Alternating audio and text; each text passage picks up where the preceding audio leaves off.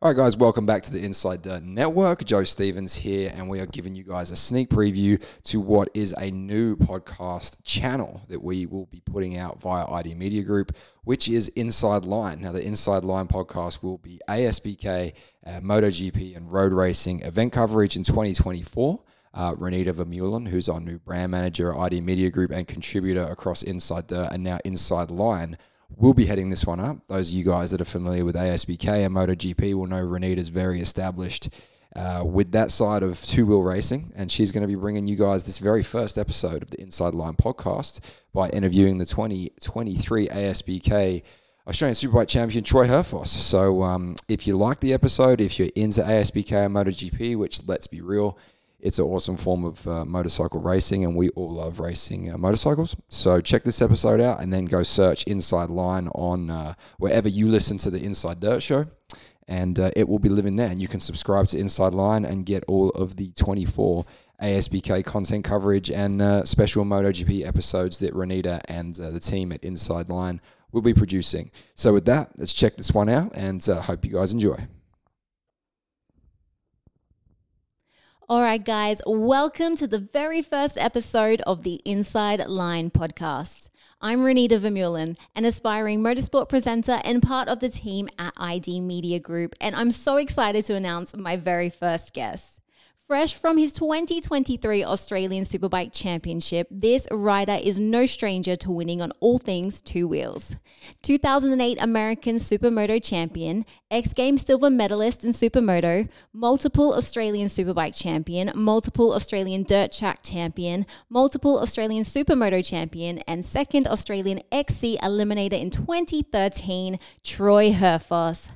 I caught up with Troy to chat all about his 2023 championship on board his Penrite Honda Fireblade, along with that bombshell news that he dropped right before his weekend at the Bend to see what's happening with his 24 season. So stay tuned for my interview with Troy. Alrighty, guys, we have Troy Herfoss here. Troy, welcome to the show. Thank you for being my first guest. How are you going? Thank you so much for having me. What an honour. I, am uh, I'm happy to be your first guest, and hopefully I can um, give the, the the listeners something something worthwhile. Oh no, the honor is mine. Thank you so much. So guys, yeah, we're in the presence of greatness. The 2023 Australian Superbike champion is in the house.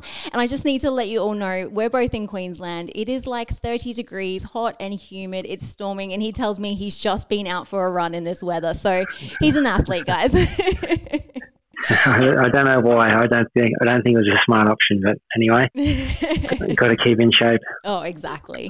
But um, Troy, let's get straight into this and let's have a chat about your season. So, obviously, this year you started off the year Phillip Island as the supporting round with the World Superbikes, and you had a couple of top fives. But then after that, it was podium after podium before your victory that you took at Queensland Raceway.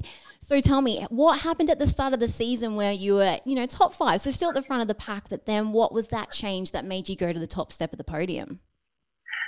Uh, it was it was a bit of a process for the team, really. Just uh, since the yeah backtracking to my accident I had a few years ago, uh, I had a really difficult year. Sort of um, the following season, we changed tyre manufacturers, and I was really injured and uh, just really struggled the whole year, and and it was sort of put down to my health really um, as to why we were struggling, struggling, and it sort of got to the point where I was really feeling like I was uh, back to my best fitness wise, or getting close to, and and the results weren't really improving for me, and and um, yeah, it just took a bit of time to establish that I just wasn't able to get as much out of the bike as as what I should have been, and um, it probably all come to a come to a head at sort of Phillip Island or even Sydney the weekend after. Uh, round two, I was I was pretty unhappy with, with where I was at. I was I was definitely feeling like I was um, like riding at a good level, and um, just couldn't quite get the most out of the motorbike. And, and from that point on, we just sort of all got together and and um, just started trying sort of different theories on how to make the bike work and what the bike might like and and adjust my riding accordingly really and yeah, it's funny you, you can learn new tricks even when you get old. definitely, definitely. Um, so with regards to that, like how much of the changing did you have to do? Did you do a lot of like testing outside? I noticed um, Russell Coven, who's a mutual friend of ours, would post photos and I'd see you on a different spec bike. So were you out doing a lot of this testing in between racing to try and make these changes? Is this what you're talking about?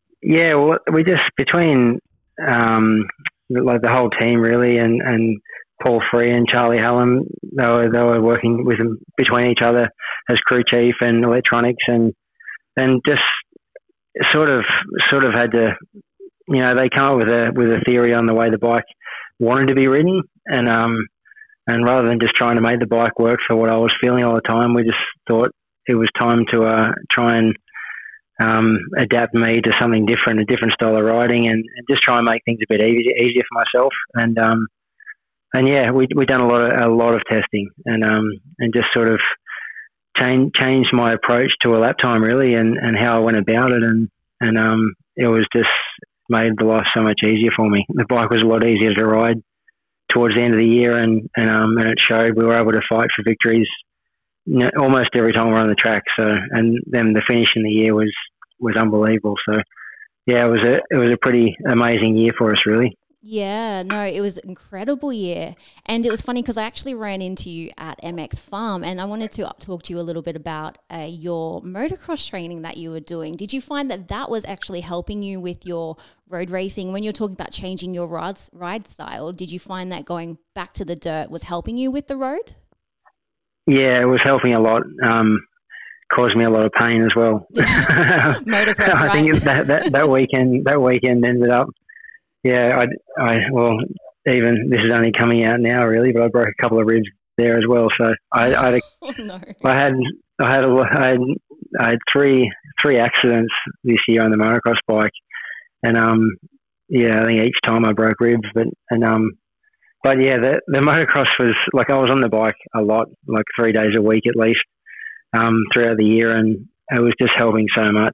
It was making making it so much easier to go to the track and and just get straight down to business. Because uh, you know, for, for anyone listening that doesn't sort of know as much about the details of road racing, it's just a it's a sport that it's quite expensive to get on the tracks, um, and it's not not easy to to to be out there on the bike. Really, it's just it's not as, as accessible as motocross. So for me to be able to be on the motocross bike three days a week, it just made it so much easier to to get up to speed on a race weekend or at a test, and just found I wasn't really spending half the day of the test um, blowing out the cobweb cobwebs as such. I was just getting straight down to business, and I was arriving at a competitive lap time early in the day, and then we get a lot more work done in the testing.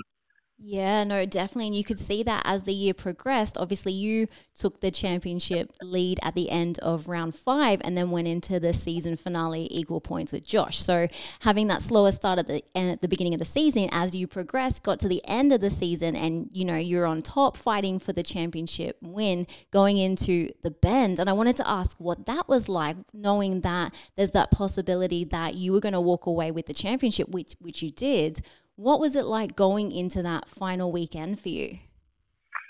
Uh, it was really, it was really exciting, and um, it's been a few years since I'd really fought for a championship, and um, yeah, I just we had such a good test there, and the year had gone so well. I it, I knew that I should win it, and um, and I just it was a really honestly it was a really weird feeling, and it it might sound sound cocky or something, but I, I just couldn't see it going wrong. Um, like it, I just knew that the bike was getting better and better as the year went on, and I was adapting to, to the bike so much better, and and just my riding was improving so much that I just felt like it. It just felt like I was riding better than I ever have. And so when we started the weekend, um, you know, I, I, think Josh probably he probably felt similar to that really as well. Now I think about it, because we just started off the Friday just really going fast and, and trading lap times and and um, you ended up the Friday just a small bit ahead of me, but we, we separate, separated ourselves from the rest of the field really quickly, and um, I think it's just that's the that's the really cool part about fighting for a championship. It just lifts the guys that are fighting for the championship just lifts so much, and it just was so exciting going to Tailem Bend, knowing that you know two guys were going to duke it out, and, and um, there was no no worry about who finished second because worst case scenario we finished second. So it was really an all, all or nothing weekend. It was um, quite exciting. Okay, but honestly, how does it feel to be championship? Tell me really. Oh, it's unreal. Like just, just because I made the decision I did before the championship finished to to um, like go a different direction for 2024. It it put a bit more pressure on me to because I felt like I really owed it to the team to get the job done. And and when when it all played out the way it did, you know, a dominant weekend, pole position, qualifying record, two race wins, and then and then in race two when when Josh fell and I was out front by you know a few few seconds, I had a good margin. I could actually just roll around the last two or three laps and just literally soak it all in.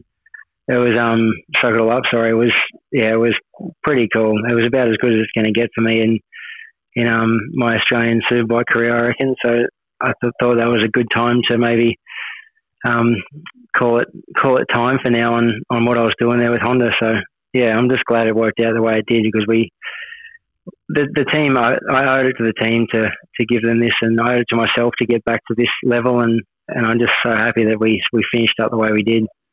Well, it was definitely such a surprise when you literally dropped your bombshell that you were departing Honda, who you've been with for forever, right? And ER Motorsports, the Penrite Honda Superbike team. So when you dropped that news, really, really stunned the whole paddock. And I wanted to ask you, what what's next for you? I hope you're not retiring. I mean, it's fine to retire on top, but what's your plans for 24? Uh, definitely, I'm definitely not retiring. Okay, I, good. I just, um, I just, I just, um, like, I, I sort of am at a stage where, as far as like, you know, what, what I feel like I've accomplished in, in Australian racing, I, I feel like I, if I if it was my time to retire, I'm sort of okay with that. But I just wanted to put myself out there and, and made it make it clear that I'm looking for something new and, and I want to go overseas. And uh, yeah, I mean I'm 36 years old now, and I feel like I'm I'm 26 years old because I you know I started late in my career. I, I never went overseas and had an international career at all, and and then with COVID and, and the injury shortly after, I feel like the last four years or so have have sort of just sort of disappeared in a flash. And um, and while I still feel like, well, I, while I know I'm at the top of my game, I just wanted to make it very clear that I, I wanted to change and I wanted to go overseas because in the past uh, I'd sort of had a bit of a look around to go overseas, but I think it, I was just it was well, I was so attached to my team and, and to Honda. I don't think many people thought I really, really wanted to, to change, and um, and yeah, what better way to to attract a little bit of attention from some international teams is to uh, quit your job a week out from the championship. I mean, yeah, it's like, and that's why it was hard. It was really hard at the time because I, you know, and understandably, most people just thought that I was, I had a, I had a ride lined up with another team and like a competing team, and I was going to come back and race against my my old team, but yeah, that wasn't that's that's not the case. I'm I'm really trying my best to go overseas, and, and I'm sort of in a position where I'm willing to uh, sacrifice um, being on a good a top Australian team in order to wait out to go overseas. Just because I mean, where I'm looking to go, uh, being whether it's England or America, they both um, both championships start later in the year compared to us. So, um, in order for me to to sort of exhaust every opportunity out there for me, I may have to wait wait it out a bit longer. And so I just wanted to prepare myself for that. And and um, yeah, so for that reason, I, I, probably won't be fighting for an Australian Superbike Championship. it doesn't mean I won't be on the grid or riding an Australian Superbike, but um, for now, I just want to make sure I, I know that there's definitely not something out there for me internationally, or there is. Yeah, no, definitely. Like um before you jumped on the recording, I told everyone about your resume, you know, listing off Supermoto um champion, X Games. You've done a lot, but by listening to what you're saying is like you said you started later in the road racing. So it sounds like you have unfinished goals that you're wanting to achieve. So will we see you maybe somewhere in the European, the British circuit or maybe in America? Is that the direction that you're thinking? Yeah, there's definitely there's definitely no opportunity for me to race in in world world in the world championship, but um, both England and America are, are really sort of exciting for me. Um, like I, I had a bit of a taste of of living in America when I was younger, racing supermoto, and I loved it. And so for that reason, I would love to go there. And then and then you've got England, you know, being the like arguably the most competitive domestic championship in the world. That would be an amazing opportunity to to test myself against some of the best domestic superbike riders in the world. So yeah, I'm, I'm just trying to work it out myself at the moment. But but either of them is where I hope to be next year. Um, I just I'm just unsure what direction I'll be going. Awesome. Well, we'll have to get you back on when uh, you make that decision and it's announced. We'll have you back on Inside Line to talk all about your future uh, endeavors with that. But I just wanted to jump back a little bit into your career, like we were talking about before, when I said about, you know, Supermoto and X Games, and you've done so much on two wheels. But most notably, what um, stood out for me watching you with your whole career journey is that massive crash that took place back in uh, 2021, I believe, in Darwin. That could have been a career ending crash. And then watching you come from that, come back all the way up through, and now you're 2023 Australian Superbike champion. Like, what a journey that you've had. Can you talk us a little bit about that? That the crash that you had, the recovery that you had to go both physically and mentally to get back to where you are now, talking about how you feel like you're 26 years old and you can go take on the world, coming from that place to now. Can you tell us a bit about that journey? Yeah, that that was just like a, a day I'll never forget. And like, like yeah, we'd we'd come out of out of COVID, and it was sort of still that COVID sort of time, and and um, yeah, I I just it, it just all it just all you just don't realize how quickly it can all be over. Like I, I the day before, I just felt so comfortable on the bike. I I had a really close battle with uh, a rival of mine, Wayne Maxwell, and I come out on top, and it just felt like I was in complete control. And um, and then the following morning, you know, I, I come into the first, the third turn on the track, and and down I went at sort of 200 plus, like a fair way over 200k an hour, and um, and yeah, as soon as as soon as that front wheel sort of slid out, I I knew that it was really bad, and and um, yeah, like yeah, I'll never forget.